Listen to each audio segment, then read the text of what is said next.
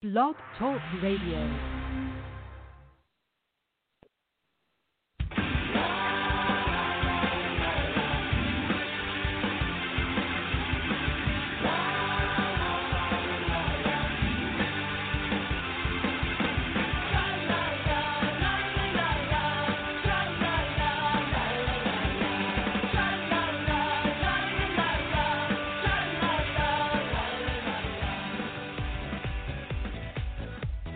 Welcome to the Left of Straight Show with your host, Scott Fullerton, as we discuss everything under the rainbow sun, from LGBT issues to foodies, entertainment to books. Join us as we talk to some of the most interesting leaders and celebrity LGBT guests and allies on the internet. So grab a cocktail, it's always happy hour somewhere, and enjoy the show. Now, here's your host, Scott Fullerton.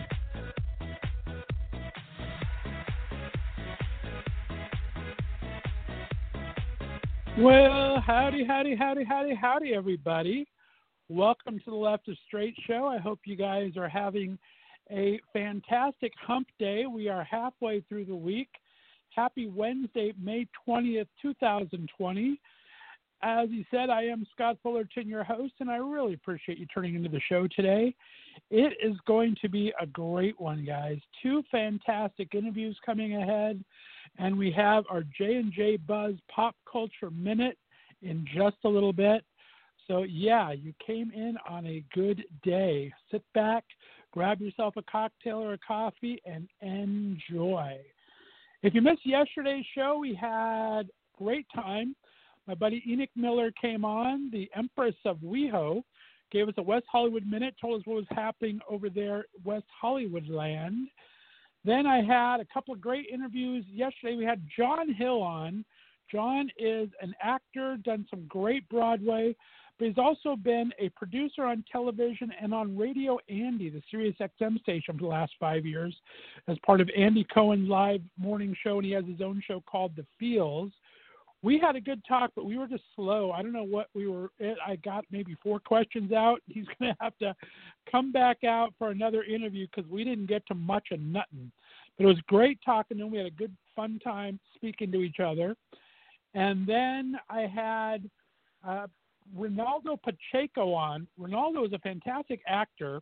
He's been in things such as Our Brand is Crisis with Billy Bob Thornton and Sandra Bullock, and a couple other. He is executive produced his own show called Fuertes, and just an amazing guy. And he has his own um, studio where he is giving free online acting classes right now during Corona 2020. So if you missed that show, oh, and then at the very end, we got to talk to our buddies Terry and David from the Park Ridge Lodge in Gatlinburg, Tennessee, right outside Dollywood, not too far. They have a fantastic four room lodge, uh, all male only resort, fantastic accommodations, reasonably priced, and they are two fantastic hosts. So if you missed that show, go check your favorite podcast distributor from yesterday.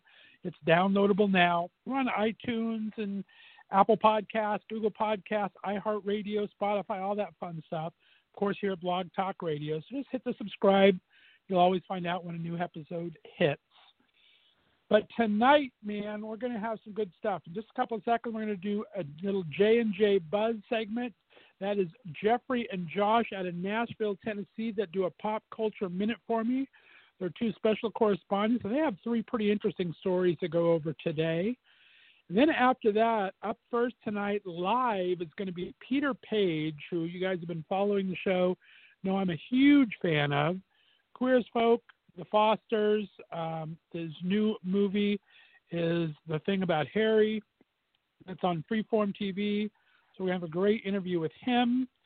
And then I have a pre taped interview that I did yesterday with my buddy and the guy that I just admire so much, Ryan Carnes. Fantastic actor, fantastic musician. He was on General Hospital. He was on the uh, Desperate Housewives. He was in um, the Eating Out movies way back in the day with Q Allan Brocka is going to be on in a couple weeks and we had a fantastic chat yesterday. And his music is just blowing up. He's working with Vanessa and uh, just doing some. He's playing the drums forever. So, two great interviews for you tonight. Be ready for that. And other than that, that's about it. I hope you're following me on Instagram and Twitter at Left of Straight. That's always spelled L E F T O F S T R and the number eight. And on Facebook, it's Left of Straight Show page. Go ahead and like that. And you can follow me personally. I have a public page, Scott Fullerton. Send me over a friend request. I take just about anybody. I do have a couple of quick notes that uh, came out today that aren't in uh, J and J's Pop Culture Minute that I thought was interesting. I'll tell you about here for a couple seconds. Um, first up, there was I don't know if you've seen the film. It's called God's Own Country. It's a it's a LGBTQ movie. Uh, two gay guys in it. It's on Amazon Prime right now, but it was noticed yesterday that Amazon has cut the gay sex scenes from the movie, and they're they're not overly explicit, but they're explicit. Um, Amazon customers first noticed it; they reference it in a couple reviews. Uh, the word on Twitter kind of got the director of the film, Francis Lee, to weigh in himself. He's actually out of the country where he made the movie, but he's uh, put a his own tweet out says, "Dear friends in the USA, God's own country appears to have been censored on Prime Video, Amazon Prime." Until this is investigated, please do not rent or buy on Amazon Prime. It is not the film I intended or made. I will report back. According to viewers, the Amazon version of the film cut two key scenes one where the two lovers mud wrestle before engaging in oral sex, and another where one of the lovers has a random encounter in a horse trailer with an auctioneer. Uh, the Lee also put out asked, asked asked his Twitter followers if they know of any sex scenes that were ever cut from any straight movie. So it's kind of a it just started blowing up today, so we'll see where that goes. Another interesting thing that came across my radar today is Ruby Rose has quit Batwoman on the CW. You know, I'm a huge superhero fan, and especially of all the CW shows. Uh, she's only been on for one season. It's only had one season now, and she has quit the show. Uh, CW announced they're going to replace her, but uh, it was just a couple of days. This had a finale last Sunday, guys. They're going to cast a new actor in the lead. It made history by featuring uh, a gay woman as the hero producer Greg Berlanti and the showrunner Caroline Dries specifically wanted a member of the LGBTQ community to take the role of Kate Kane, Batwoman, which led them to casting Rose. And they say they are going to recast it with another out lesbian actress. So that could be kind of interesting. But there's really no word why it's happening. It was a very grueling sh- shoot. I know she got hurt on the set. I had an injury there. Uh, it's she was a model before, so who knows what it was? If it was just the demands, I, I from what I hear, it was a very tough set for her to be on. Not tough to work with or anything, just it's a demanding role. These superheroes. I mean, we've talked to Stephen Amell. We've I haven't personally. I wish I did, but uh, talking to Stephen Amell and to Grant Gustin in their interviews, the first couple years, it's really grueling to carry your own superhero show. So that's very interesting that she's out after the first year. Look for casting all of my actress friends out there. It could be very, very interesting. But let's go ahead and get to it. I want to go ahead and go to a uh, pop culture minute with our good buddy J and J Buzz, uh, Jeff and Jeffrey, or Jeff and Josh, right out of Nashville, Tennessee. So when we come back, we are going to either play a quick song, depending on how quick I can get him on the line, or we will go directly in our interview with the one and only Mr. Peter Paige. So take it away, Josh and Jeffrey. You are listening to Josh and Jeff on J and J Buzz exclusively on Left of Straight Radio Network. Now Live from Nashville, Tennessee, here's Josh and Jeff. Ha! what is up? What is up? What up? How are y'all doing? This is uh so fun. I mean, this is I mean, right? well, of course. Yeah, I mean, people love to hear. I, well, I mean, we hope people like to hear from us. I hope so. Anyway, we got a lot to cover. We're going to jump right in. So, uh, you know about PrEP, right? Yes. Okay, so it's that daily HIV prevention pill to help negative people stay negative. I don't even know why people want to stay negative because people always say, "Hey, you, you Be positive. be positive." Right? It's funny. Anyway, well, sometimes taking a daily pill sucks for people Yes, it definitely does. because they can't remember uh, to to keep doing it. Well, ViiV Healthcare recently announced the results from a big international study comparing taking PrEP in pill form with getting an injection in the arm every other month. Oh, I would love that much more than taking a pill every day. Well, well, what do you think was more effective? Uh, let's see. Let's hear it. Well, the injection was actually 69% more effective than taking the pill. Yeah, it's crazy. So uh, we'll have to see if people will take like a injection, you know, six times a year or taking daily pills every day for the rest of your life. I don't know. You know, some people don't like shots though. Like I'm one of them. Okay, you know, over a million transgender people are set to lose more protections. The Trump administration What? is about to announce a final rule that reverses protections on gender gender identity. Huh. Okay, wait. So they're about to take away the protections that the people already have. Yes, over 1.4 million adults and 150,000 youth are affected by this. That that seems uh, so uncool and unfair, and weirdly like it's something that you expect from this. From Trump. yeah, I don't get it. Well, uh, I hope that that changes, and and and we'll keep everybody updated on that.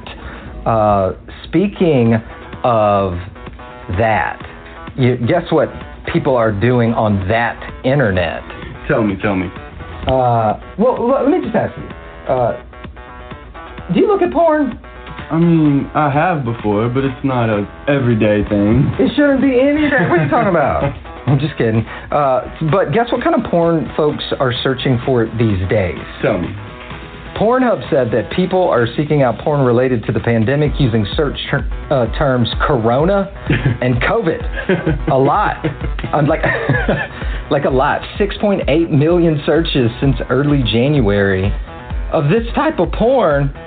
I don't know. So what exactly is Corona sex? I, you know, I, I don't know. I'm not shaming anybody for what you're looking at. I mean, it's not my thing, but uh, I mean, is it your thing? No. Okay, that's all Not that I know exactly what it is, but on the Corona subject, you know, more than 50% of Nashville Nashvillians are LGBTQ, and they are living in COVID-19 hotspots. Okay, no, no. So not 50% of Nashville is gay. Oh, no, no, no. So it's 50% of the LGBT population, right? Yes, yes, In Nashville Correct. are living in COVID hotspots. yes.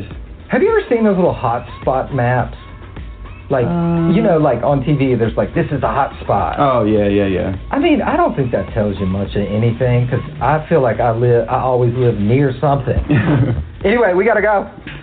All right, guys. Bye, y'all. This was J and J Buzz exclusively on Left of Straight Radio Network.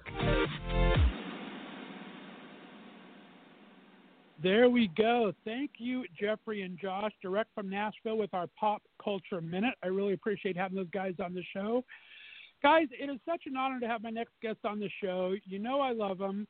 You remember and love him from some of his recurring on screen roles as Emmett Honeycutt in the U.S. version of Queer as Folk, Patrick in Related, Steve in Rick and Steve, the happiest gay couple in all of the world, and Bentley in Where the Bears Are but he's respected and admired by his peers for his works behind the camera as a producer, director, and writer on such shows as Fly Girls, The Fosters, Good Trouble, and his recent television movie on Freeform, The Thing About Harry.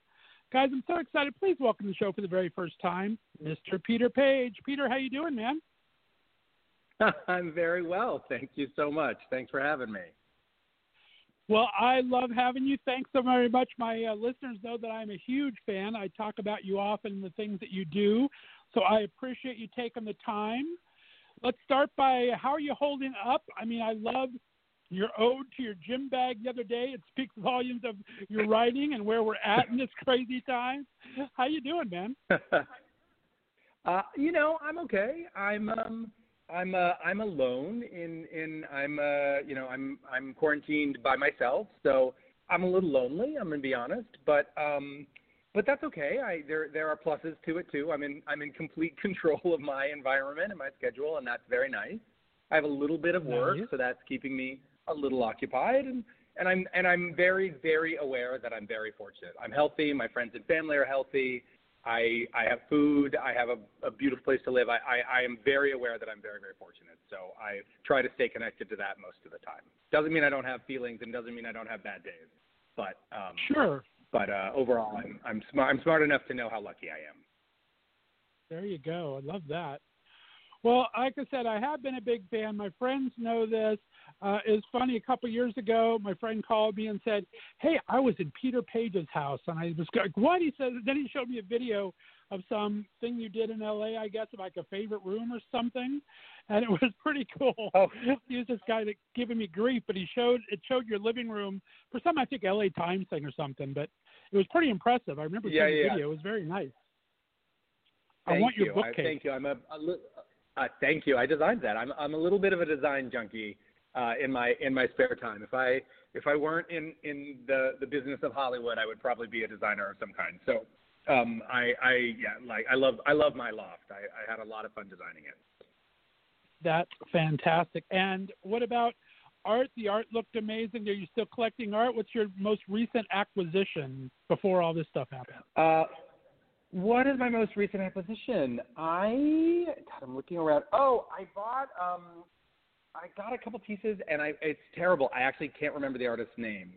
Um, I bought a a, a, a painting um, uh, by a woman that that's it's really beautiful, and uh, and then this photography piece. This guy uh, sets up cameras across the street from a location and shoots passersby, and and uh, and sort of makes these these um, kind of uh, assembled collage pieces out of them, and it's really stunning, stunning work. So, Oh wow, um, I again, I feel very, very lucky that I get to live with with art. It's it's um it's such a privilege. that's amazing. I love that. Well, let's start uh, a little bit of background. Everyone's got to know you by now, but I don't want to really go too much in the past. I know you bounced around a lot. But let's talk about locations because we have a couple things in common. You spent a little time here Okay. in Northeast Ohio, where I've been banished to for the last 17 years. Uh, talk about uh, um, Oregon. Oregon is where I spent four years in Portland, Oregon. I know you spent time there, so that's where I really want to start your story at because I thought Portland was one of the best laid out cities ever. I enjoyed it there immensely. Talk about your time in Portland. Uh, I so after college, I moved to New York. I did about three and a half, four years in New York, and uh, just couldn't quite make the city work for me, and left there. Moved to Portland ostensibly to start a theater company with a woman that I'd gone to acting school with. That didn't end up happening, um, but I did. I did um, mark some a couple years in Portland. I did a ton of theater work there, and um, did a little, little, little bit of, of on-camera work, just kind of getting my feet wet, and um, yeah, Portland's a great town. It, it wasn't my town, I'll say. I uh, at the time I didn't drink coffee. I still don't really drink beer. I'm not very outdoorsy. I don't hike. I don't ski, and I hate the rain. So Portland was a, a bit of a rough pill for me to swallow, but I made some incredible friends there who are still part of my very inner inner circle um, to this day. And it's been a long time. I left Portland in '97 and moved to LA. So um, I had a manager That was uh, come. I was doing I was doing a play in Portland, and a manager came and saw it and was like, "What are you doing in Portland? You need to be in LA." And uh, and I was like, "You know what? I think I think you're right. Let's give it a shot." So um, so I made the big move. There you go. Well, i i everything you said there, yeah, describes uh, getting out of Portland in a hurry. I, I always tease my friends when I first moved there. Everyone said, "Oh yeah, you can go to Mount Hood. It's gorgeous." Peter, I didn't see the mountain for a month because it was raining every day, and all of a sudden the sun came out and like it's right in your backyard, this mountain. But I swear it wasn't there for Right. the first month I lived there. It was crazy. I know, but But I people love Good Powell's people like, yeah, yeah, I I love Powell's books. I still love Powell's books. Uh, yeah, people would look at me. They'd be like, "Let's go for a hike," and I'd be like, "Oh, I don't hike," and they would be like, "Ha ha ha ha." ha. And I was like, "No, I don't hike for real." And I still to this day, I hike. I've my, my I have good friends who are like, someone would be like, "Let's go for a hike," and they'll be like, don't ask Peter to hike. You don't want it. It's not good. It's not. It's not going to make anybody happy. That's a no. so That's hilarious. Yeah, we probably crossed paths a little bit. I think I was there from '96 to 2000. I was in my restaurant Well, days back yeah. then, so I was bebop and managing all the Tony Romas around the areas there, and then I ended up at. Did you ever go to Old Wives' Tale, the lesbian restaurant there, lesbian-owned restaurant?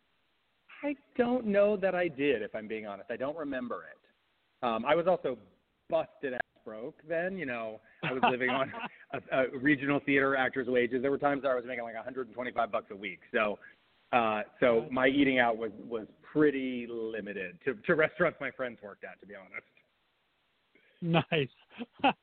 I like that. I understand how that goes. Struggling artist is real, boys and girls. Take my word for it. Very cool. Well, let's jump on. I want to talk about Queer as Folk, but I'm sure you've talked about it to death for the last forever here 20 years reunion. But I do want to talk about the reunion. You guys did a fantastic thing. Um, Scott Lowell organized this reunion to make money for Centerpoint, uh, which does Centerlink. or Centerlink. I'm sorry, Centerlink. I'm sorry. Yeah. That does so much help with LGBT centers across the country. Talk about that experience and getting together, raising that money for such a worthy cause. Well, look, first of all, Scott Lowell is like the best human being on the planet. He is one of my absolute favorite favorite people in the world, and he he he had this idea. He was like, let's do, you know, it's our 20th year. We're all in isolation. Let's do a um, let's do a fundraiser. And he was like, who should we do it for? And I was the one who suggested um, Centerlink because I I've been on the I was on the board for the uh, the LA LGBT Center for over a decade, for about 13 years and they're one of the organizations in, in Centerlink. Centerlink is the organization of LGBT organizations, not just across the country, but also in Canada and around the world. Um, and they do really important work supporting centers that are everything from LA, where, which is the biggest LGBT organization in the world, to like tiny little two person operations in small towns, giving them resources, giving them um, financial support, you know, eh, you know, keeping really helping um, plant the seeds of change all around the planet. So it's an incredible organization. If you're looking for something to do with a little bit of money, um, uh, look up Centerlink and make a donation, uh, listeners. It, it's it's a very very worthy cause. And it was a blast. It's Scott is. Oh, so sorry, sorry, sorry, Scott. You go ahead. no, you go ahead. You go ahead. Keep going. Oh, I was just going to say, you know, Scott did an incredible job. He was an incredible host. He put, I mean, it was like four and a half hours long. I was exhausted when it was over, but he he pulled together, you know, most of the lead cast and then a bunch of uh, of, of guest stars and recurs, and and he brought in some of the writers and some of the directors and the makeup artists and hair people and just a lot of really fun, um, a lot of fun conversations about how we made the show and why we made the show and what mattered to us about doing it. It was a great, it was a great thing. It's still up on YouTube. You can go and watch. And um, and uh, like I said, if you're if you're so inspired, make a donation to a good cause. Exactly. Well, like I said, I was able to pop in for bits and pieces of it. I mean, you made ten thousand dollars in the first forty-eight minutes, and I think we talked off air. You're up to over thirty now. That's amazing. Yeah, I think all told, it's done over thirty thousand. So I, I really just like such a I'm I'm humbled humbled to be a part of it, and I'm so grateful to the fans for really delivering for us.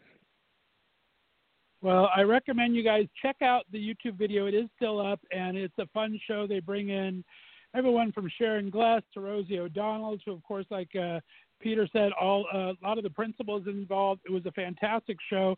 Centerlink, I actually did. I was the chairman of the Youngstown Pride Center in Little Youngstown, Ohio, and they they were able to provide us with a lot of resources. So I my hats off to them, and I think it's just a great organization. So congratulations to all of you guys.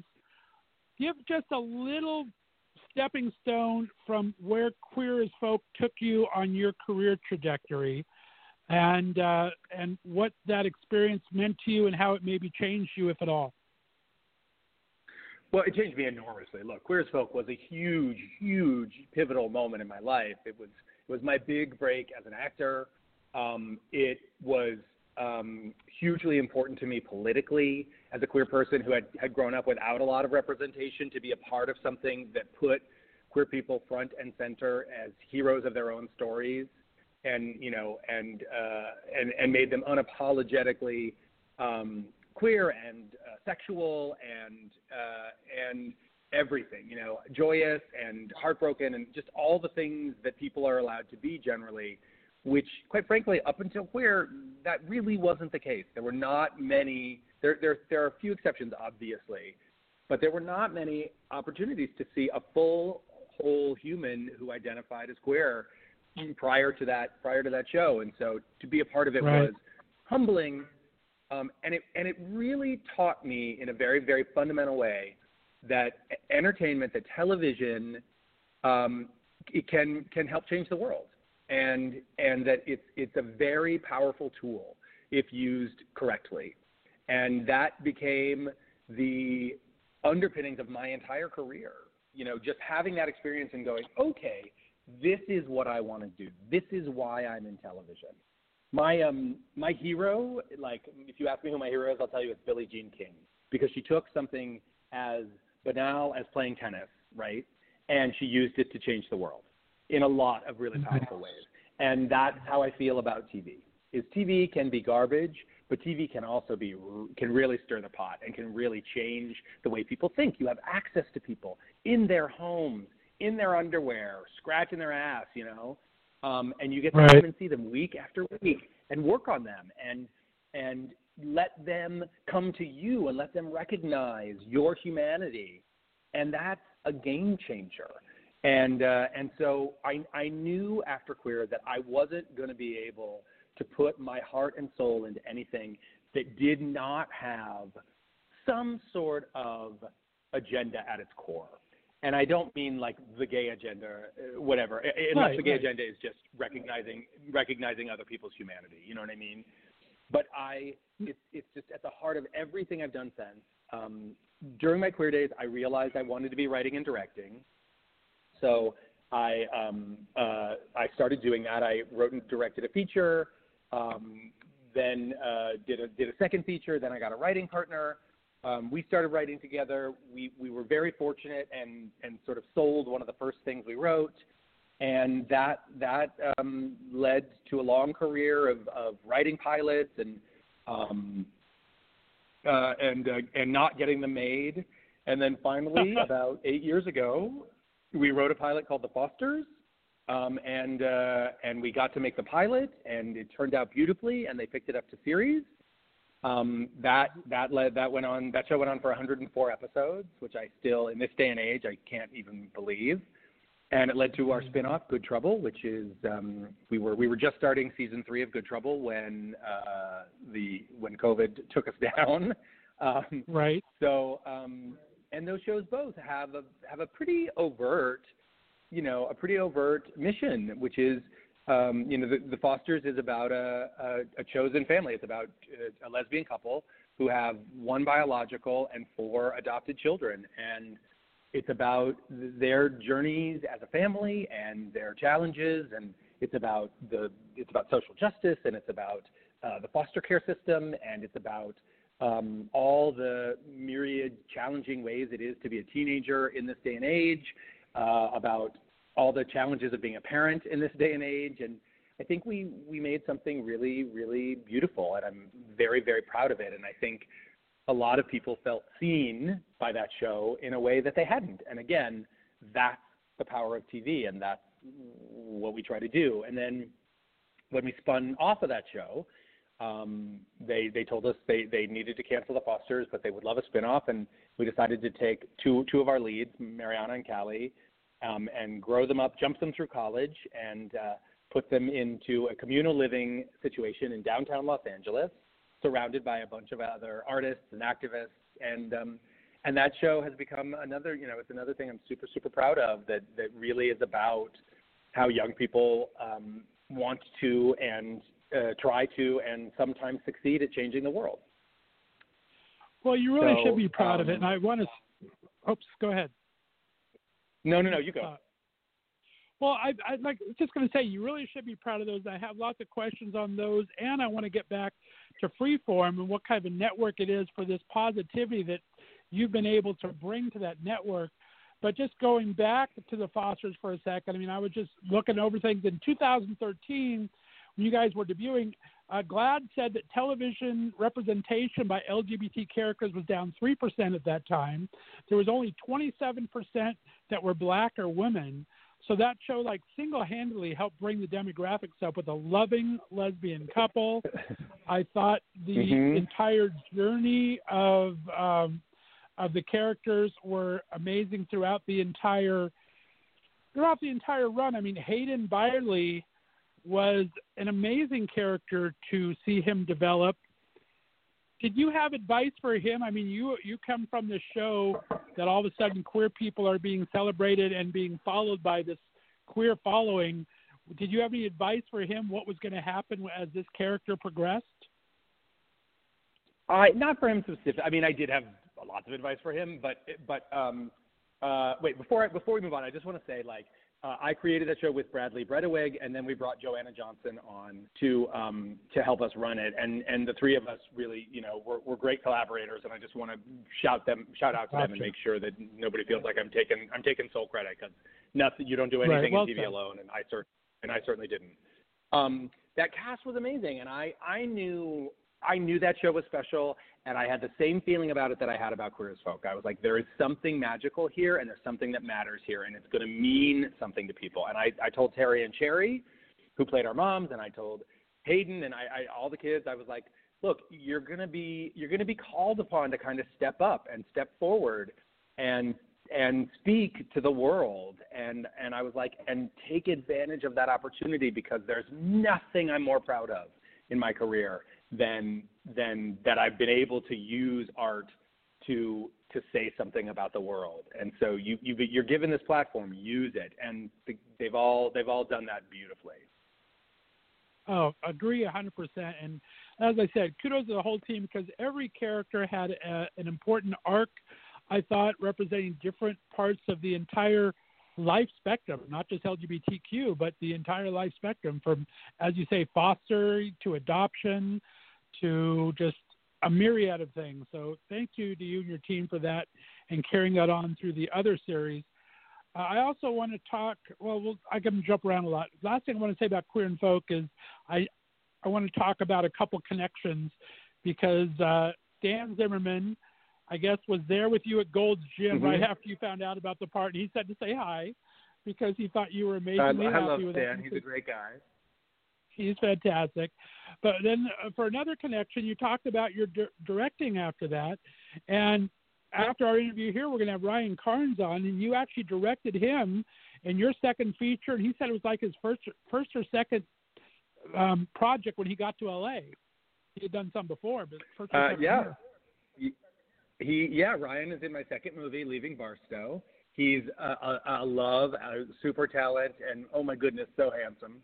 Um, and but but also just a really a fundamentally good good human being. And um, uh, and yeah, I mean it, it was a while ago now, but but Ryan did a lovely job in our little micro budget indie, which also by the way it had um, it was written by Kevin Sheridan, who starred in it. Um, Michelle Clunie from Queer as Folk is in it.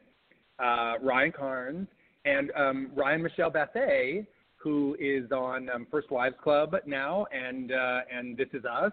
Um, she also happens to be married to Sterling Brown. Um, uh, she's she's in it too, and, and is wonderful. It was a it was a, it's a very special little movie. I hope I hope some people will seek it out because it's I think it's a very lovely, quiet little film about about adolescence and and and some of the particular challenges of it. There you go. As I said, I mean, uh, just your character is amazing. When I first saw the new show, that Council of Dads, I thought you had your finger in it somewhere because the writing is good and it had the trans boy character and it had a fully developed gay character, male doctor, married, family. So I, thought for sure you were part of that. But I just love where we've no, come. but you know what?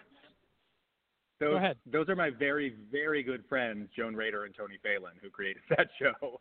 They are dear, dear, dear friends. They're inner circle friends of mine. So I'm very excited. In fact, I'm friends with Sarah Wayne Callies as well, and I hooked them up, which is how she ended up doing that show. So um, uh, yes, I love again what they're what they're putting out into the world, what they're saying with that show is so beautiful and so powerful. I hope people people will, will find it because it's it's really quite beautiful. well, it makes sense that you you have some hand in it because, as I said, I think queer as folk kicked down the door. I mean, we wouldn't be where we're at today in television as far as just blatant being fully sexualized people, but real stories involving other parts of life as well. So I'm, I'm glad people are carrying it on besides you, and thank you for all you guys did to kick that door down, my friend. Well, thank you. I'm I I look, I'm I just feel really really fortunate to have been a part of it and um and and to be, you know, I again I was I knew we were a part of something special and I knew it mattered because it would have mattered to me, you know. Um or did matter right. to me, I should say. Even even though I was in it, it mattered to me. It resonated with me. It spoke to me and um and I knew that, you know, and and to this day I get I get tweets and texts um and emails from people saying oh my God, I just found the show. You know, your haircuts are so bad, but the show is so good, and I love Emmett, and you know, um, they don't really say that. They're very rarely do they say that anyway. Uh, so, um, so I know, you know, again, like I said, I know it mattered, and and I I just feel really really lucky that that that's how things played out for me. Because you don't know when you're an actor, you you know, you get a series, you don't know what it's going to be. You know what I mean? Sure. You don't know if it's going to be bad or good. You don't know if it's going to mean anything.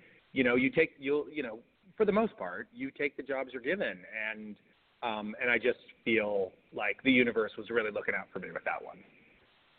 That's amazing. Well, talk about your personal coming out journey. I don't want your coming out story, but when did you first come out to yourself, and where did you first find your LGBTQ tribe, or when did they find you and accept you? Um, so uh, I started. I mean, I started coming out pretty young. I mean, especially for my generation. I was. I I told my first friends that I thought I was at least bi when I was 15. So, Oh, wow. um, uh, I but but I, I went to like a performing arts magnet high school. So it was there were other there were other queer boys running around too. Who, who even if we didn't speak it to each other, we we shared. You know, we shared the meaningful glances that said like, "Oh, I, I get you. I understand you." Um, uh, and then by the time I got to college, I was straight for two weeks. I was bi for a semester, and then at the end of the semester, somebody said to me, like, "You said you said you're bi. I haven't seen you dating any girls." And I was like, "Yeah, I can't bring myself to do it."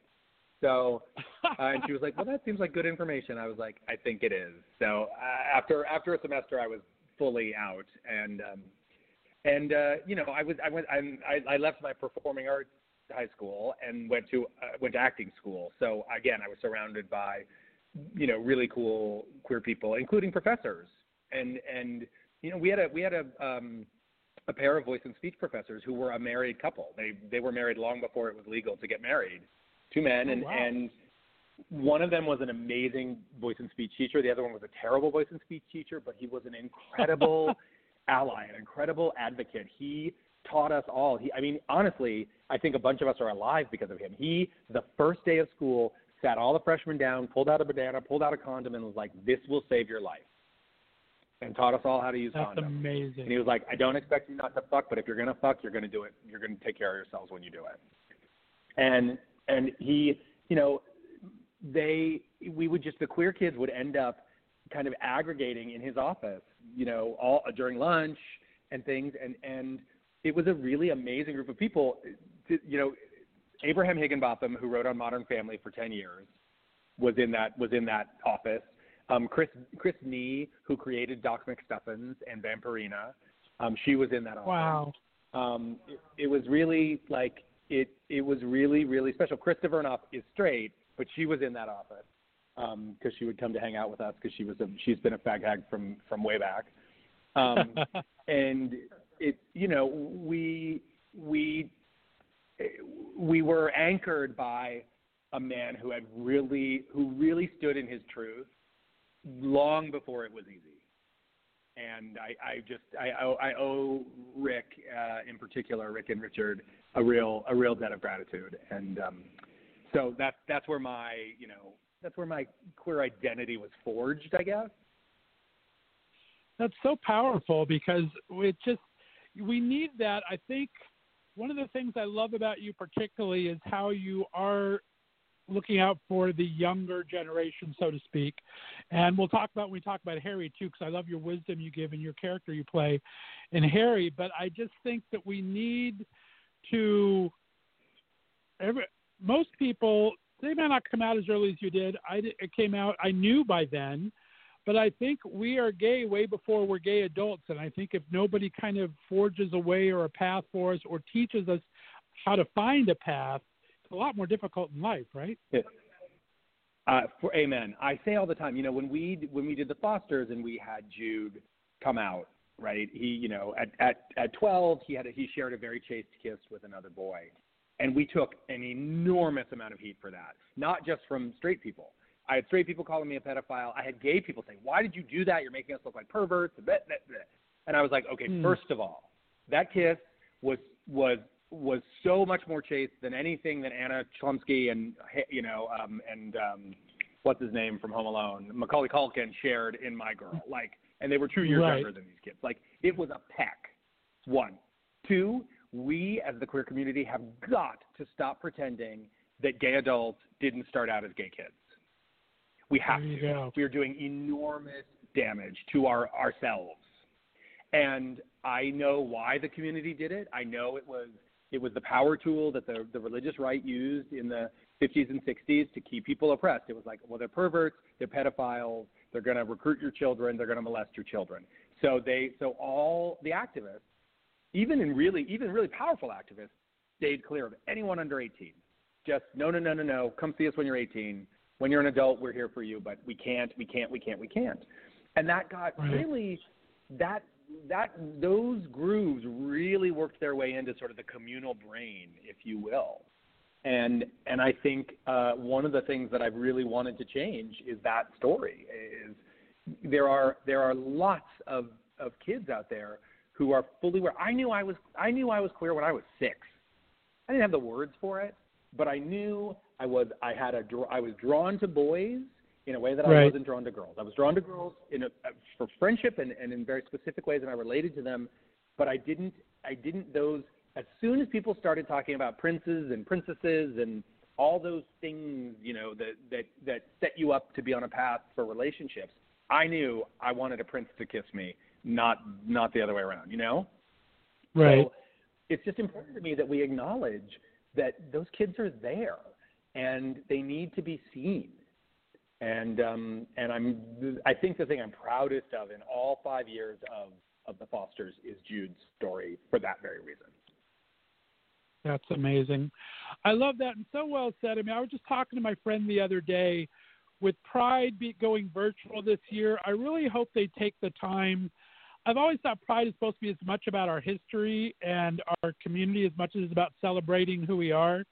And I really hope that when we start doing all these virtual prides that we spend some time on the youth and talk about being queer youth and just growing up queer and and mixing some history in there that would make me feel so good for not being able to get out there and hug my friends on the parade route i just hope we kind of learn something from it you know Yes, me too. Me too. Me too.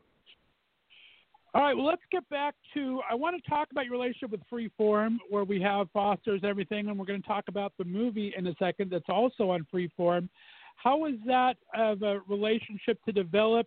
Did you know going into it it was going to be as strong as it was and as supportive as it was? Or talk about how that relationship evolved for you You know, um, they used to be called ABC Family, and even before we sold them the Fosters, they they were putting very positive queer content on the air. They had a queer a queer lead in Pretty Little Liars, and they'd done some queer storylines in um, Secret Life of the American Teenager, and um, so I I knew I knew they got it, and I knew they weren't afraid. And their tagline at the time was a new kind of family. And I walked in and sat down for that pitch for the Fosters, and I was like, "You want a new kind of family? We got a new kind of family for you." and uh, and um, and they were fearless. They never. I mean, the only note that ever felt like them pulling us back was they. The very storyline I just talked about, the Jude storyline where he kissed his best friend. We were we wanted to do that in season one, and they were like, "He's Okay. so young. Can we please wait until season two? And they were like, "We're not telling you we won't do it. We're not telling you we can't do it. We just want to wait till season two.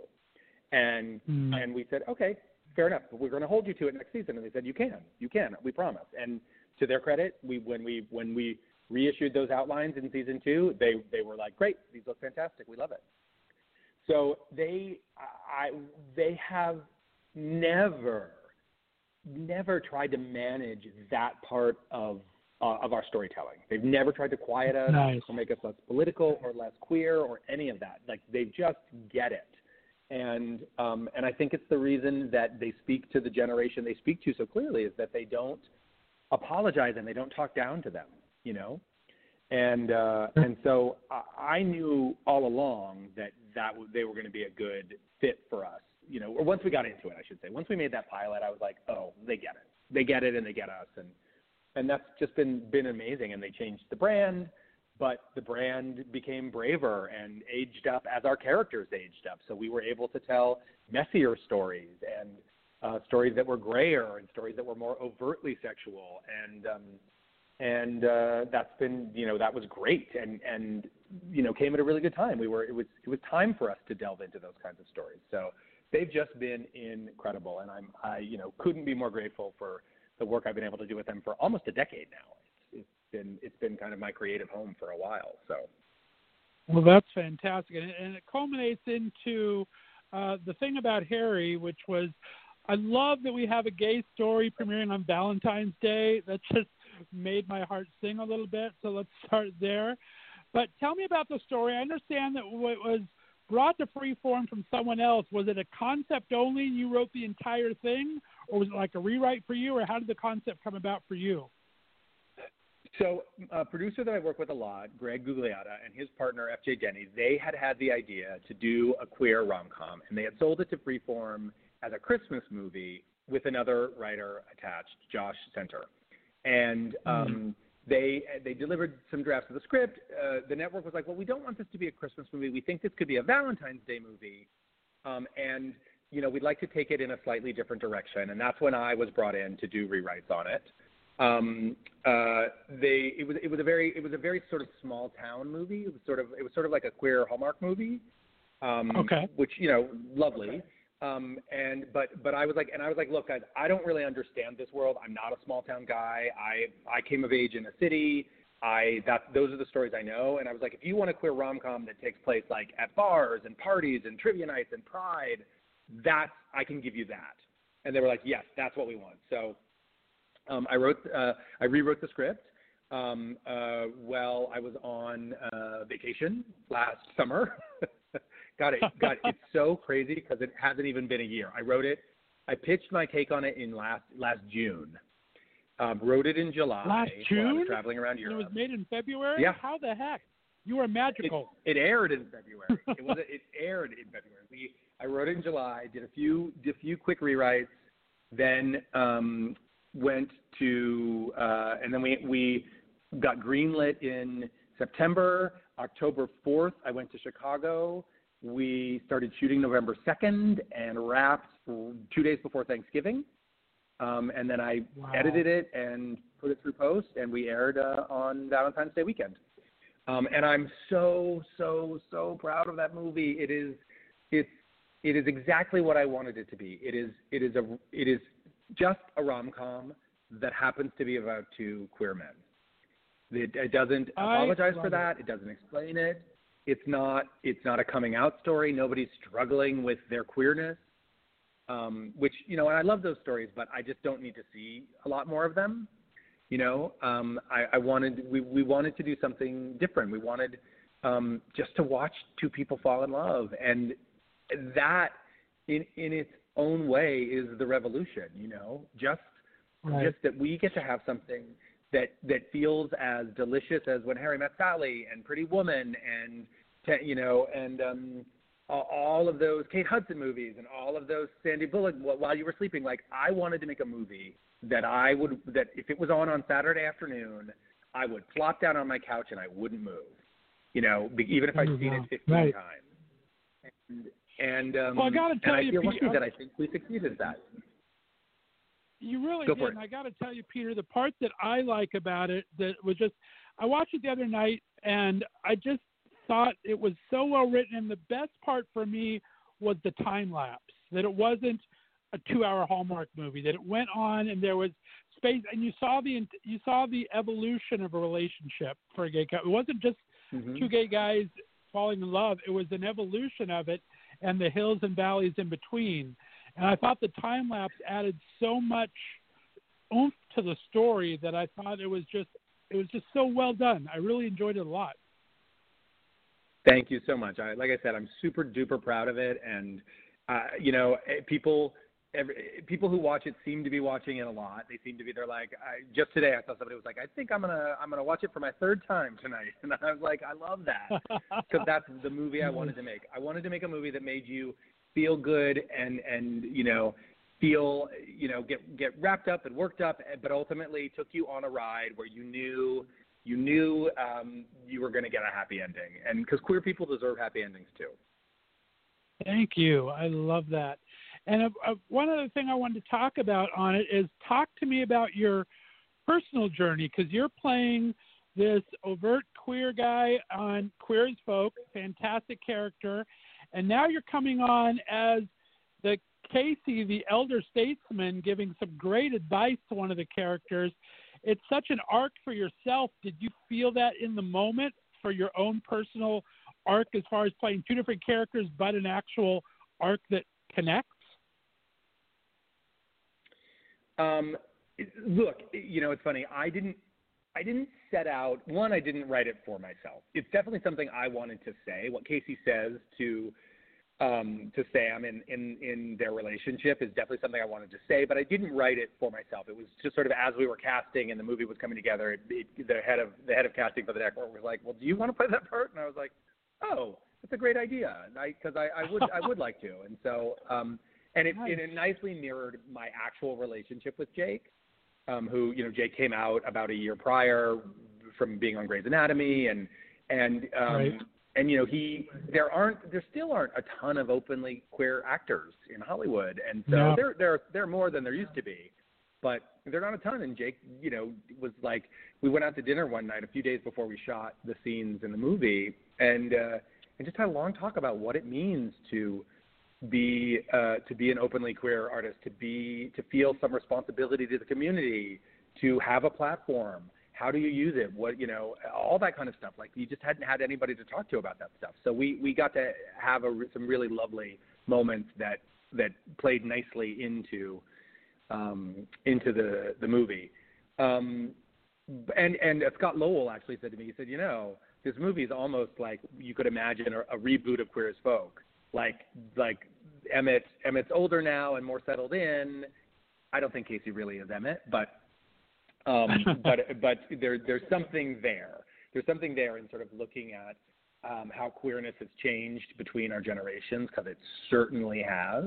Um, in Right. fact, in in the thing about Harry, the reason I made Harry Pan is it felt old fashioned to me to have two men who identified as gay under 30. Okay. That's my generation. That's that's my generation. That that isn't people, you know, younger people. They their identities are a far bigger spectrum than ours. Back in our day, you were That's gay or you were straight, yeah. or maybe you were bi, and if you were bi, nobody believed you. Um, and um, and so I, you know, I thought, oh, well, this feels much fresher and much more honest.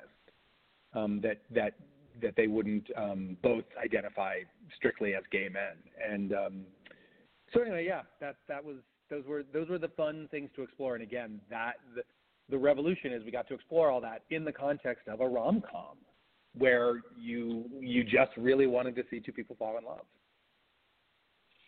Well, I, I absolutely and I and I hate. I'm almost embarrassed. I love it because I, I'm same. I'm 50 years old, and I bet I loved every second. It's just great to see a feel good story and be able to relate to it. Things I couldn't find. So I love it. I love every Absol- second of it. Absolutely. There look, there are a few there are a few gay rom queer you know, queer rom coms. There's um All Over the Guy and um Trick, you know, but there aren't many out there. And so Right. I I needed this movie. I I cried every time I watched that movie and I've seen it a hundred times because I wrote and directed and edited it.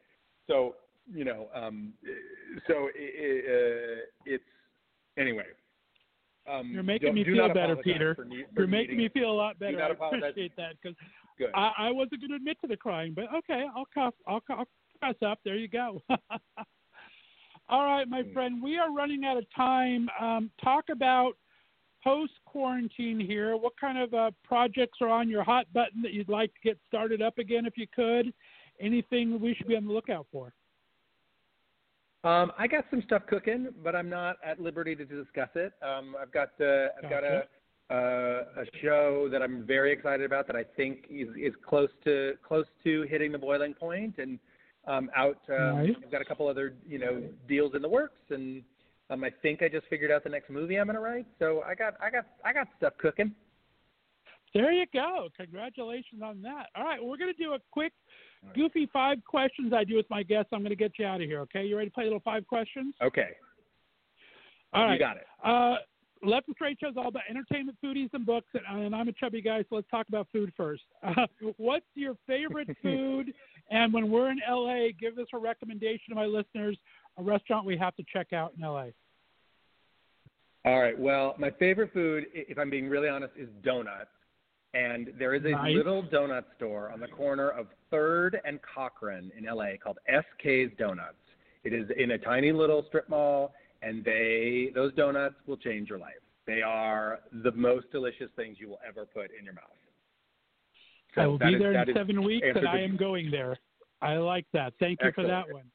I say Donuts. listeners in got it. general, these are just for me, Peter. That's all there's to it. Anyway, second question number two here. Um, talk about uh, books. Are you a reader? Do you have a favorite um, genre or author? What's on your nightstand right now if you're reading? Uh, I, so I am a reader generally. I have been. I have fall, since I started running TV shows. You you spend so much time writing and reading other people's writing when you're when you're running TV shows that it's very very hard to read for pleasure. So I generally Right. only read for pleasure on vacation. Now I don't really have an excuse that we're now that we're in quarantine, but I have yet to have the focus. Like I have not been able to get myself to focus on a book. Um, my favorite, one of my favorite books of all time. I'll give you my two favorite books of all time. Uh, one is um, 100 Years of Solitude by Gabriel Garcia Marquez. I had to start it three different times to get through it. It's it is it's a monster, but once you do, it it literally it's one of those books that changes you on a cellular level. It's just so profound. And my most my favorite book of the last of sort of recent memory is um, Middlesex by uh, Jeffrey Eugenides, which is just a gorgeous, gorgeous, gorgeous book. Um, so I highly Nice. recommend them both. Thank you for those. Okay, question number three. Give me a, a character um, past in either TV or movies that you would like to bring back to life and write for.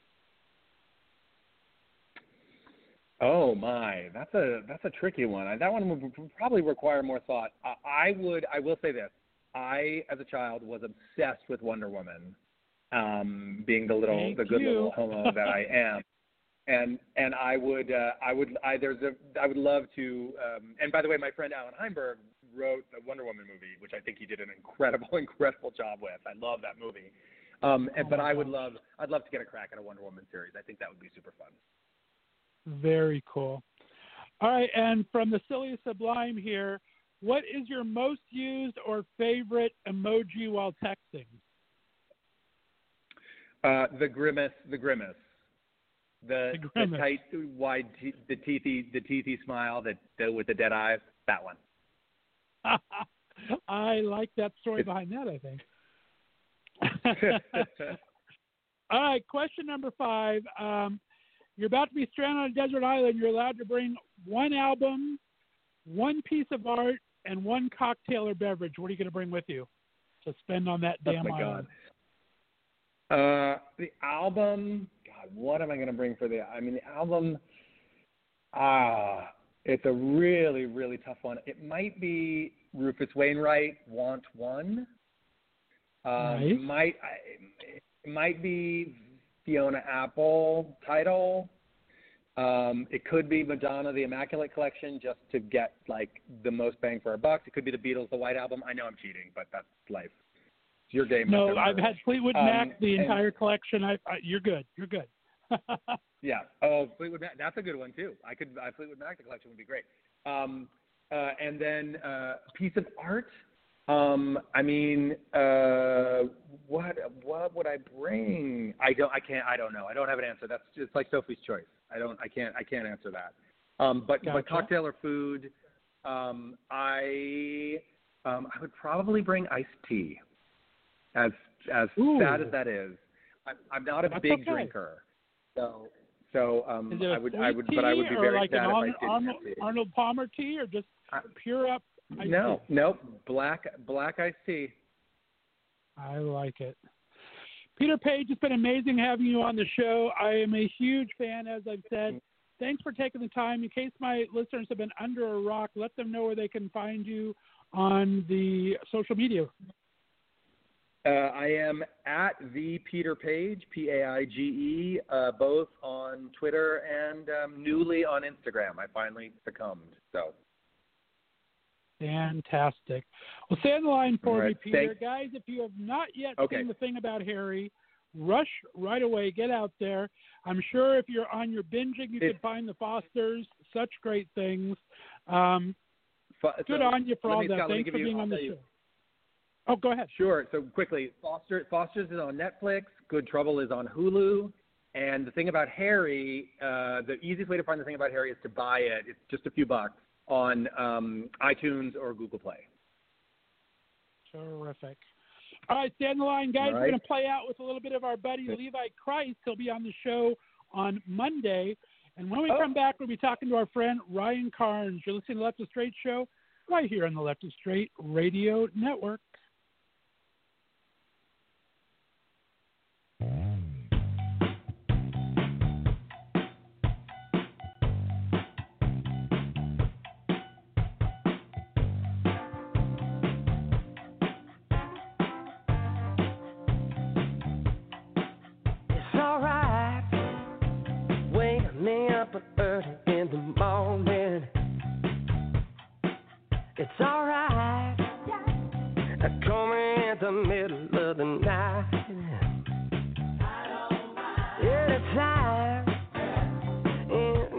You want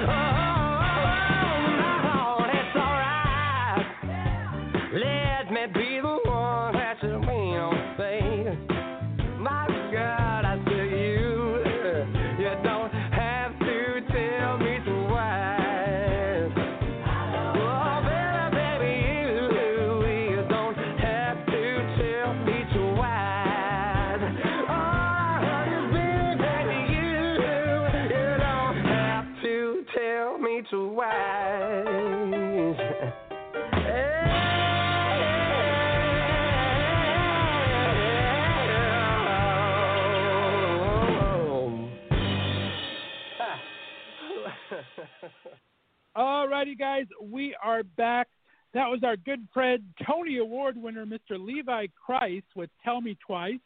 Levi's going to be on the show this Monday for Music Monday, so be sure to look out for that. And speaking of twice, my next guest is making his second visit here to the Left is Show. He's a fantastic actor, a great musician, and even a better human. He's worked in movies and television. You probably know him most from Desperate Housewives and General Hospital, or maybe you caught him in his cameo appearance recently on the movie Project Acceleration. The last time he was on, he just finished doing some amazing work south of the border on a couple of great films. I'm so happy to have him back and catch up and talk about music, how he's been keeping fit, and maybe even a little webinar he's been putting together in the works. So please welcome back to the show, Mr. Ryan Carnes. Ryan, how you doing, man? Hey, I'm great. I'm great. Thank you. Thanks for having me. It's good to be here again, Scott. Hey, it's great to have you back, my friend. Uh, I was telling you off air. The first thing I want to say is I want to shelter in place wherever you're at. You have an amazing view of the mountains and the lake. How peaceful have you been lately?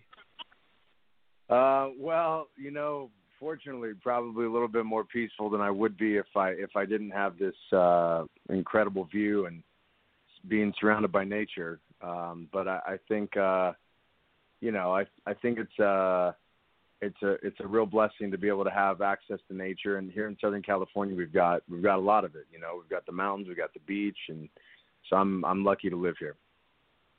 Amen. There you go.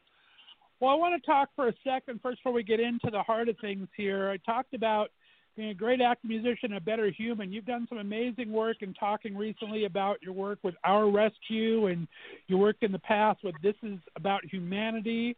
Um, brag on those organizations for a minute. What great work they're doing. Well, I mean, I think anybody who's who's in that in that um, sector who's who's really trying to do good in the world is, I think they deserve more credit than they ever get.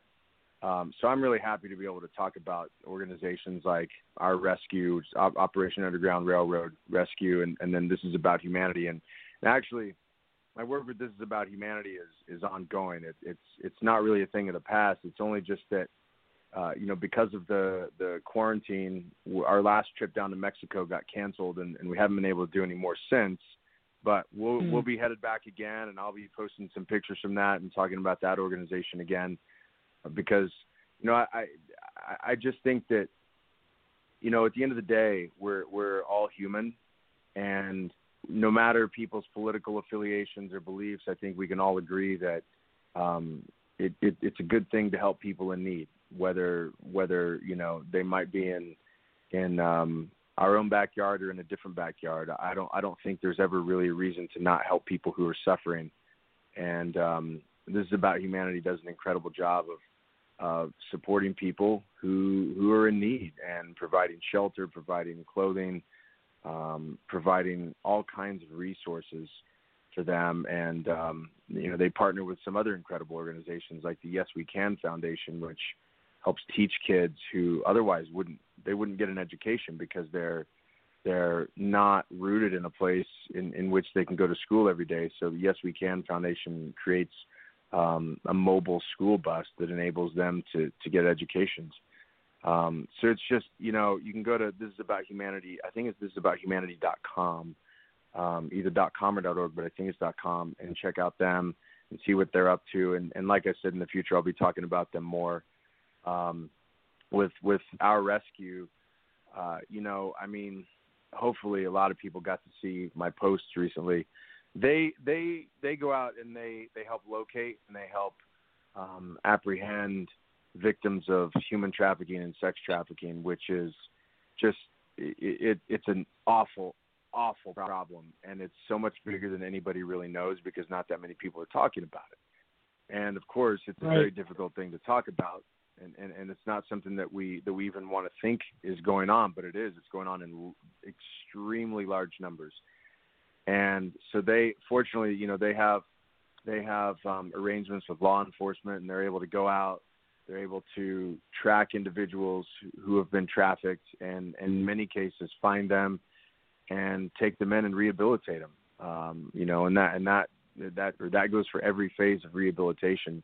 it, they're they're really kind of a one-stop shop for people who have been victims of of those crimes. And in fact, um, a really good friend of mine just posted something on her Instagram a couple days ago um, about a girl from her native country who has disappeared in Venice, California. Mm. And you know, I know at this Oh, no. point it's it's a lot of speculation, but this girl was was living on the East Coast, and then some woman randomly contacted her on social media and said, "Oh, why don't you move to L.A.? There, you know, some some and, and mentioned something about modeling opportunities."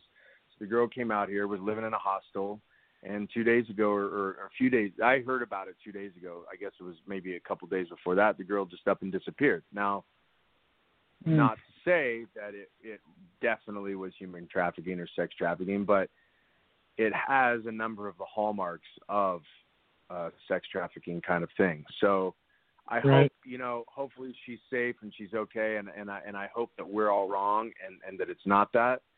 But the reality is is that even if this girl hasn't been a victim of it, you, you know, countless other women and even men who go through uh, uh, who who have sort of circumstances that sound very similar to hers, they have been victims of sex trafficking.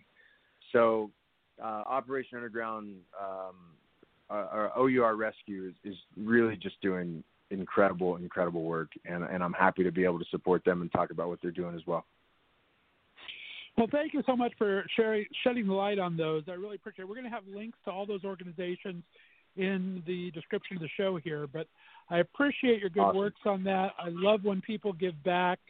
Um, we talked all about the acting and the soap opera and everything back in the previous episode. So if you guys want to listen to that, check out the Left and Straight archives. We have some great information about your work on General Hospital and the movies you did down south of the border there. I want to talk about your current works. First off, music. I mean, we talked a little bit last time about your fantastic drumming ability and you're just enjoying going out there and performing. You've been working recently with Vanessa Silberman that has some new music out. Talk about that collaboration and what that's been like. Yeah, that's it's been really great. Um, you know, Vanessa's just a, a wonderful, wonderful human being, um, an incredibly talented musician and songwriter and producer and engineer. I mean, she's she's she's really, really talented and has worked for some tremendous artists in the past. And and so you know, on on the other side of of the of the recording booth, uh, as it were. And so I'm, I just feel really fortunate to get to, to work with Vanessa and collaborate with her. And she, that, that's one of the things that, that I really enjoy about it is that she has such an open collaborative spirit.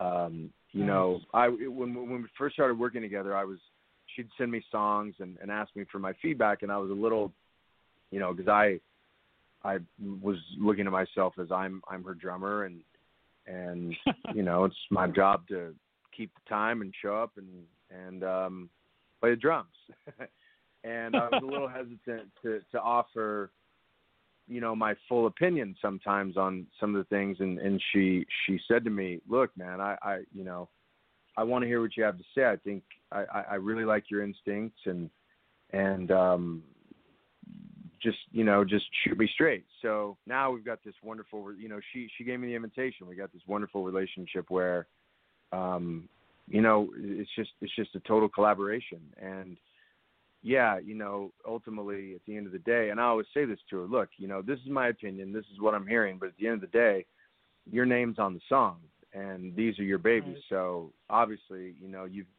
the- the buck stops with you you got the final say but i'll i'll you know i'll give you i'll give you all i got and uh, it's it's worked out really well. You know, we have a great time, and and I'm just bummed that you know, we had a few shows scheduled for uh, both on the East Coast and West Coast, and and Mm. um, you know, unfortunately, we had to cancel those. But we're definitely looking forward to getting back out there and and playing for everybody again because I don't know, you know, it's just it's it's I think it might be my absolute favorite thing to do is, is play a live show. Um, and you know, we're also we're, we're working on some other stuff. We're working on a, a song right now where um, I think we're we're going to split the duties a little bit more, maybe half and half, and um, I might sing on it. We, we'll see. I, I think Vanessa wants me to.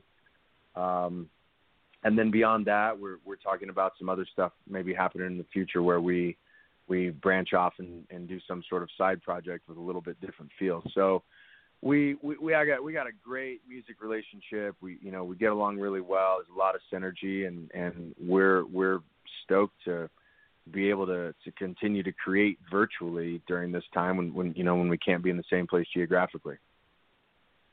Right. That's fantastic, though. Talk about your personal journey. Then I mean, you've been playing music forever, been in drums for a long time. That I've been following you, and in bands. Talk about where this confidence is coming. Have you always wanted to kind of do a little more of the writing and things, or where is this? Uh, where is this impetus coming from? Where's the spark coming from?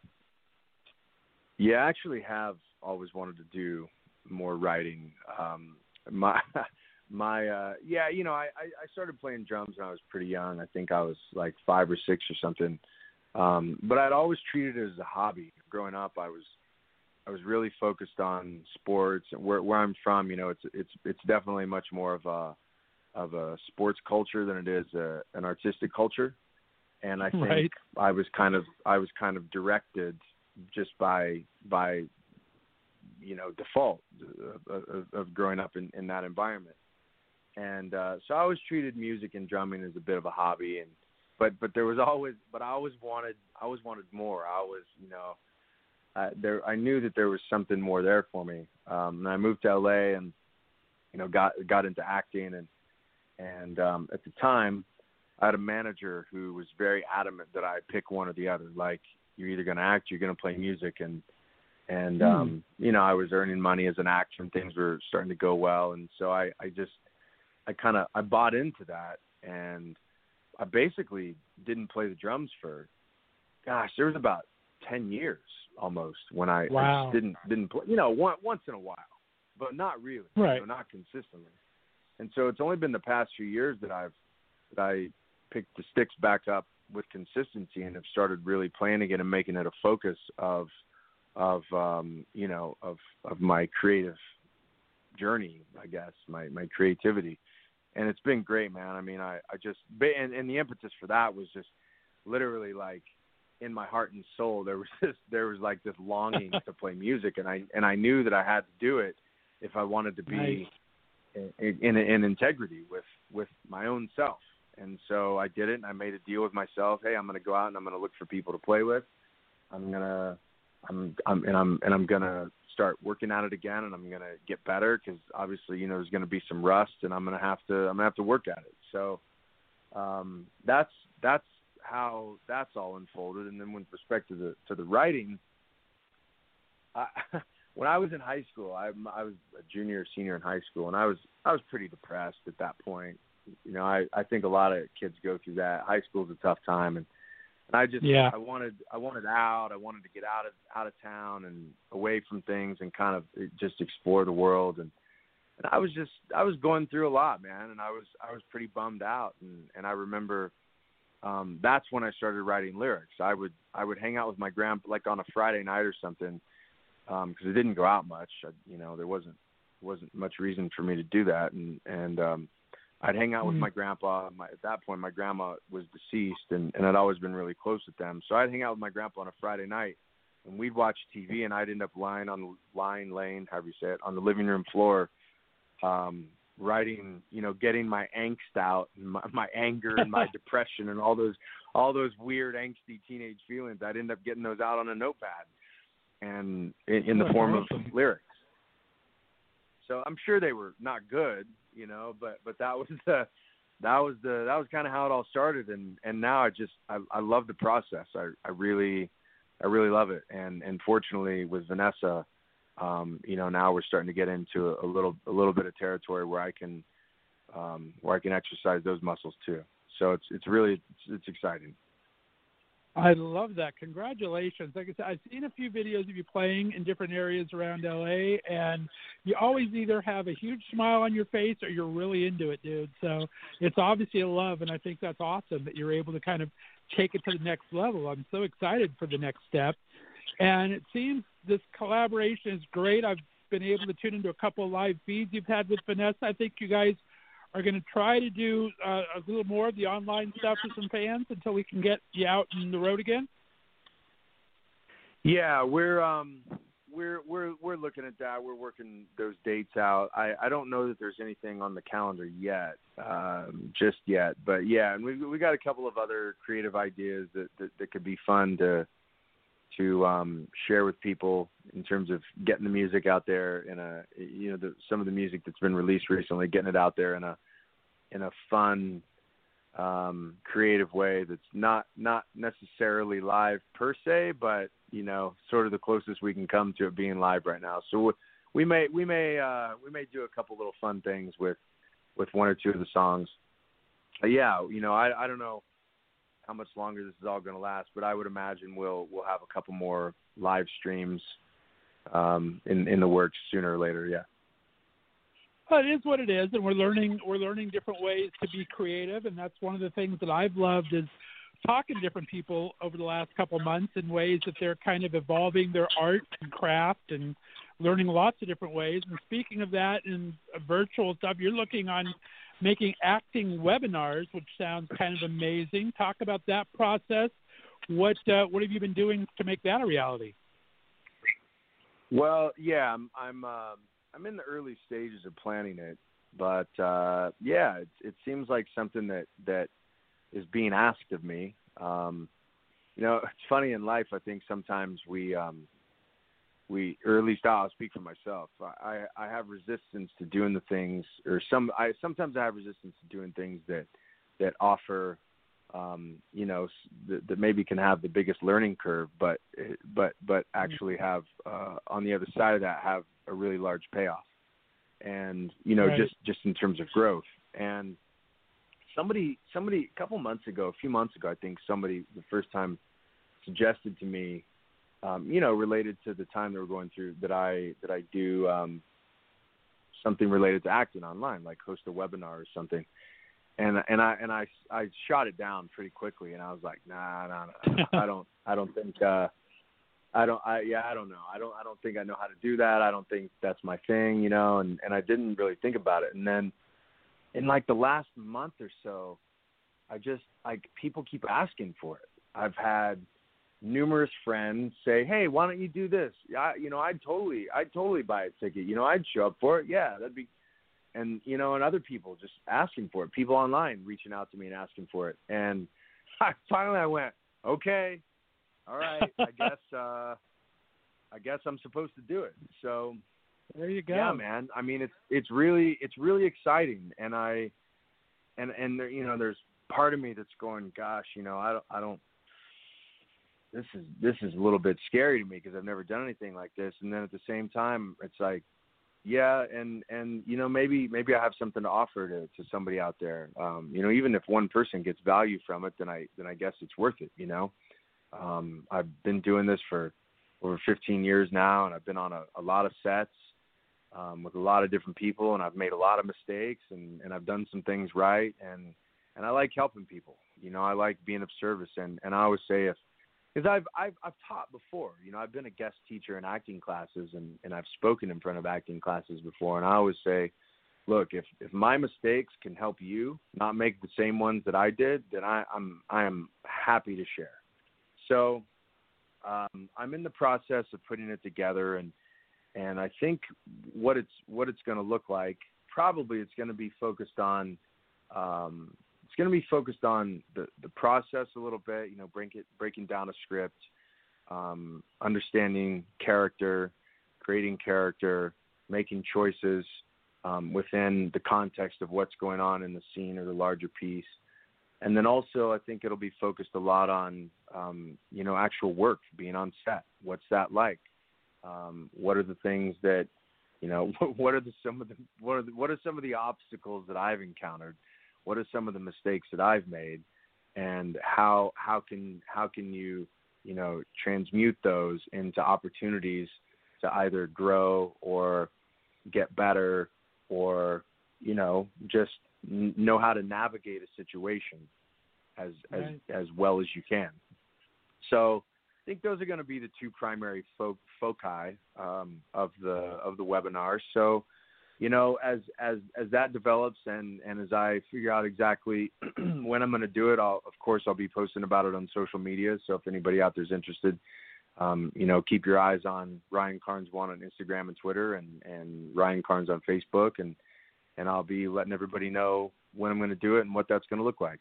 Good on you, man. I think people will gobble that up. I mean, I, I have a good friend of the show, um, Stan Zimmerman. He writes. He's written for the Golden Girls and Roseanne and Gilmore Girls, and he wrote the Brady Bunch movies and so much stuff. And he's been taking time mm. doing how to audition for sitcoms on a uh, webinars lately, and he's getting like he's turning people away.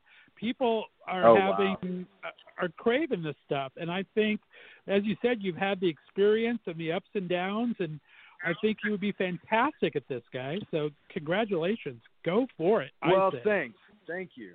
Thank you. Yeah, it's, it's exciting. It's exciting because I, I, I, you know, a friend of mine reached out to me a couple weeks ago, and and she had a couple of self tapes or she, a couple of takes of a self tape that she that she wanted you know she wanted my opinion on which which one should I send and and you know I've I've known her for quite a while and and you know there's there's a level of of trust there and I said okay well do you want my you know do you, do you want me to give you my feedback my my notes on it. And she said yeah. And so I ended up like I just it's really fun to me. It's really fun to me to to to to help move people like that to help move a performance. And you know we worked together and she ended up yeah. actually scratching those and doing two new takes. And she was really happy with where they ended up. And I was really happy that I helped her and that I got to be a part of that collaborative process. And and and I'd like to direct at some point. So you know for me it's it's it's also it's you know I get to I get to practice um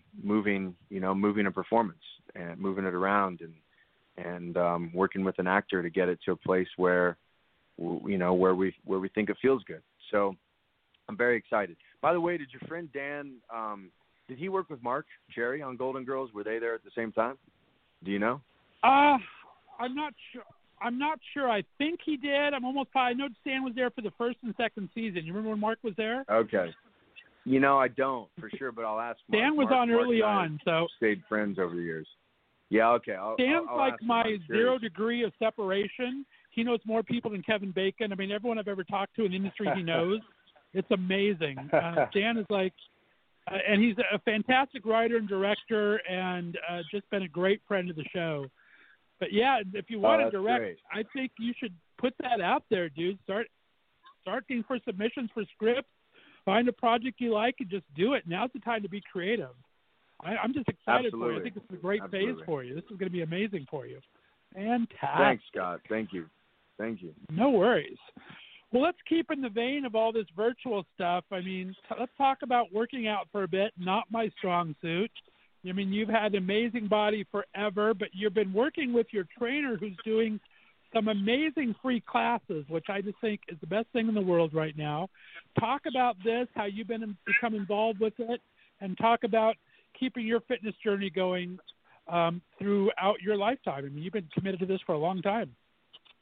Yeah, yeah. yeah. So it, it's it's it's really been a, a a huge huge blessing during this time to be able to to have somebody like like my trainer Eric. His name is Eric the Trainer, Eric Fleishman. He goes by Eric the Trainer. That's how he's he's known in, known industry wide. And you know, Eric's he's been doing this for like 30 years now. You know, started on the East Coast in New York and he's been in California for I think a couple decades now. And and we go back a long ways actually. I used to be a trainer. Um, I think some people know that, but not a lot of people know that. It's one of the first jobs I had when I moved to LA. I got my personal because I was I was already into fitness uh, quite a lot, and I got my personal training certification, and and uh, ended up training some clients at this private gym.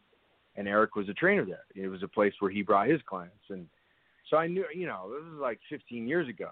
I I knew Eric, but we you know we never we never worked out together we we weren't really buddies we were just just knew each other at the gym and i just always thought he was one heck of a guy you know just j- he just always Right. had the biggest smile on his face and a super positive magnetic personality and and uh over the years i'd bump into him once in a while then about four years ago four or five years ago um uh, I'm sorry. After I after I left that gym and wasn't training there anymore, and I'd I'd bump into him out, you know, in Studio City, Sherman Oaks, once in a while out here. And about four or five years ago, um, I was I was hanging out with a buddy one day who was helping me with a project, and and um, he says, "Hey, what are you what are you doing later?" Me and my my son we're we're gonna go work out with our trainer, and I said, "Oh, who's your trainer?" And he goes, "Oh, this guy named Eric. He goes by Eric the Trainer." And I said, "Dude, no way. I I've known Eric. I've known Eric since, like pretty much since I moved to LA." And I said, "Yeah, I'll totally go work out with you. Let's let's surprise him. Don't just tell him you got a friend coming. Don't tell him who it is." So I walked into the gym, and it had been a while since he'd seen me, so it took him a minute. But then then he recognized me, and he came up and he gave me a massive hug, and and that and then I started working out with him, and so we've been working out That's together for the last yeah like four or five years, and and when all this stuff started, he said, "Hey, I'm gonna I'm not gonna let this stop us. I'm gonna I'm gonna put together workouts. Not put together. I mean just do." He said, "I'm gonna do workouts on Zoom. There's gonna be two workouts six six days out of the week. They're gonna be free." And if you're a client of mine, you can you can be on them. If you're not a client of mine, you can be on them. And and you know, and I've had I've had people um, who follow me on social media who saw me post about it, and the next thing I know, they're popping up. I'm I'm watching them work out on a Zoom call with Eric. so that's been really cool. Yeah, I'll, I'll give a shout out to Heather. Um, Heather uh, Heather is always on the Zoom workouts that she found out about via my Instagram. Heather's on there. You know, her dad is hanging out in the living room with her while she's working out, and he gets down and does some push-ups once in a while, and it's become a little bit of a family affair for him, and that just makes me really happy. You know, because I, I I think Very this cool. dur- during this time, you know, we need connection more than ever and community, and and it's just it's just really cool to see people getting the benefit from from you know this community that that Eric has has built and created, and it's turned into the to this really big thing. You know, he's got he's got guests on every day now. You know, famous actors, famous musicians, uh, famous martial artists, famous um, you know Olympian weightlifters. I mean, it's famous chefs. The people are actually calling him now and asking him, "Hey, can I? I heard about your show. Can I be a guest on it?" So it's it's yeah, man. It's it's really it's really cool, and and he's created a a really um, a really wonderful thing, particularly for this time. So if anybody's out there and you want to get in on a workout, I think I don't know if he's doing it beyond the end of May. I know originally he said through May. So you know if you're out there and you want to hop on a workout, you got 10 days left. Um, it's go to ericthetrainer.com and you can find the workout schedule, and then there are links there um, that you you can, where where you can sign up for the workouts on Zoom. That's terrific. And just the connection of mind and body and everything, it's so good to be able to just center yourself and to concentrate on something else and just really zone into your own inner peace there like that. I'm sure it's got to help you as well for something to focus on, right? Definitely. Yeah, and I've been I've been doing some some yoga as well, you know, on Instagram lives and things like that. There's a lot there's a lot out there right now. There are a lot of resources. A lot of people offering offering, you know, workouts, yoga, meditation and and, and helping people keep like you were saying, stay stay centered and and you know, not only helping helping you create all those those wonderful endorphins and dopamine that keep a positive mental attitude, but also keeping helping you keep your body in shape right now when it's uh, a little bit difficult to get to the gym. There you go. Loving that. All right, my friend. Well, I appreciate you taking time. Is there any other projects you have you want to talk about while we have you here today? It's so ple- such a pleasure to speak to you again. Uh, yeah, it's really great to speak to you, Scott. I'm I'm happy you uh, you asked me to come on again. And uh, yeah, I guess there's there's one more thing um, that I forgot to mention. So May 30th, I'm doing a uh, um, a virtual meet and greet that I'm organizing on Zoom. Because I was supposed to do a meet and greet on the East Coast when Vanessa and I were were scheduled to play a show out there. April, I think it was April 3rd was our last show out there, and you know we had to cancel that. So I didn't I didn't actually get to um, do that meet and greet that I was supposed to do out there. So a few weeks ago, I thought, well, you know, so many things have gone to Zoom now and gone online, but, but there's no reason that we can't still connect. So why don't I do something online? And then you know, people who aren't even on the East Coast can come. So, uh, and and another thing that's going on, you know, right now, I think pretty much through the end of the year already, all of the the cons and the conventions and the and uh, events like this have been canceled, you know, in person. So I thought it'd be nice to put together something online. So May 30th, 11 a.m. Pacific time, I am hosting a 90-minute virtual meet and greet, and uh, you know we're going to come together. We're going to have conversation. I'm I'm going to hear from other people who are on who want to share stories about what they've been up to, share stories about how they've been keeping inspired, creative, etc. And and even you know if they want to share challenges they've been going through, that's fine too. And then we're going to do a Q and A where people have the opportunity to to ask me questions. You know, it'll basically be the the same format that I would have done at at, at, a, at an in person meet and greet. We just won't be able to Right. give each other actual hugs. We'll give each other physical hug, or virtual hugs. So May 30th, 11 a.m. Um, I've I've got an event that I've created on Eventbrite. I've posted about it on Facebook, on my personal page. I've posted about it on Twitter, and I'm going to be posting about it on Instagram as well.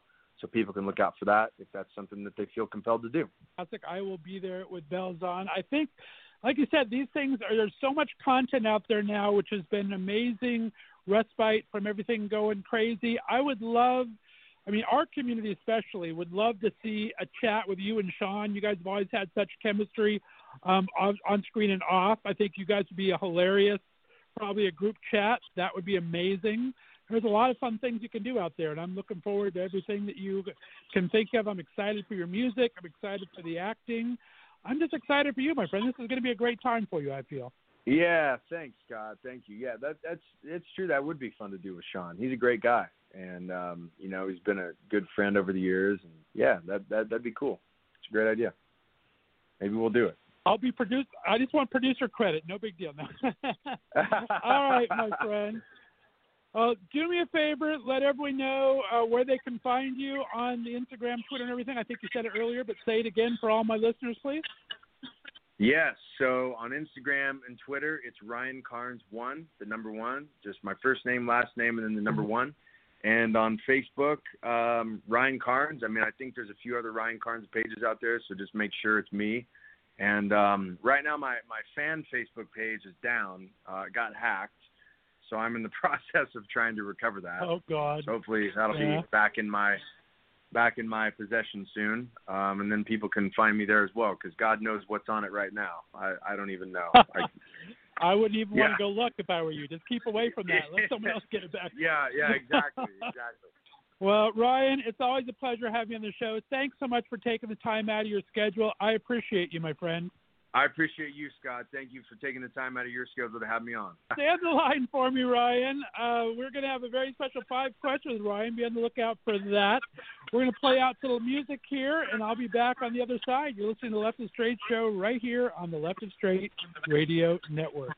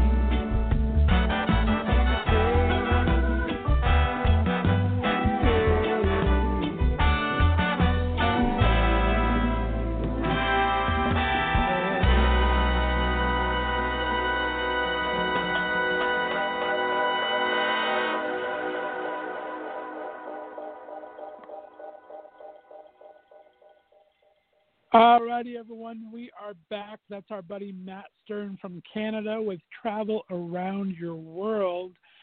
Guys, thanks so much for listening tonight. A big shout out to my guest, of course, to uh, Jeff and Josh for the little J and J Buzz Pop Culture Minute. Thanks for letting us know about those three interesting articles.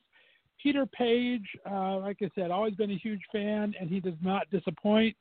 So much fun to talk to him for the first time. And Ryan Carnes, love having him back on the show, and he is just a real good guy, guys.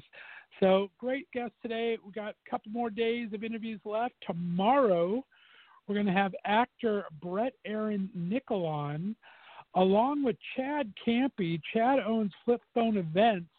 He's the one responsible for the Golden Girls cruise this past year. He also has two more cruises involved for the next two years and he does some amazing events around Minneapolis area. He's been doing drag brunches and all sorts of drag queen related things, making money for the communities, helping people just have a great time. So we're going to have both of them on tomorrow. And then on Friday, my guests are going to be Shane Feldman. Shane is a motivational speaker from Toronto, Canada that has spoken to some of the biggest countries in the world, including Disney and Google, Microsoft. He's been recognized by our White House, by the Prime Minister of Canada. He's just an amazing motivational speaker. He's founded his uh, own comp- own movement called Count Me In, where he works with youth, and uh, just an incredible guy. So we're going to talk to him and get motivated on Friday followed by Bill DePiro, who is a improv uh, guy, an actor out of New York City. We had a nice chat with him yesterday. We're going to put that on Friday. And Friday is going to be another fitness minute with our special correspondent Jason Casares with his very first fitness minute. We had, of course, Jake Dean Taylor last week. Jake and Jason are going to trade off every other week, so you'll get your fitness minute with Jason Casares starting off the show this Friday. So I hope you enjoyed everything. If you did, please subscribe, tell your friends, give the episodes a five star rating on your favorite podcast distributor. It helps that get up higher in the search rankings for that. And I'll be back tomorrow, as I am Monday through Friday at 6 o'clock Pacific and 9 o'clock Eastern Time. Again, follow on social media at Left of Straight, L E F T O F S T R, the number eight for Twitter and Instagram. The Left of Straight Show has its own page on Facebook, and my page is Scott Fullerton is my uh, main account on Facebook. So be sure to send me a friend request. I just appreciate you guys listening to the Left of Straight Show, and we'll see you tomorrow. Have a great evening, everyone. We're out of here for today. Bye bye.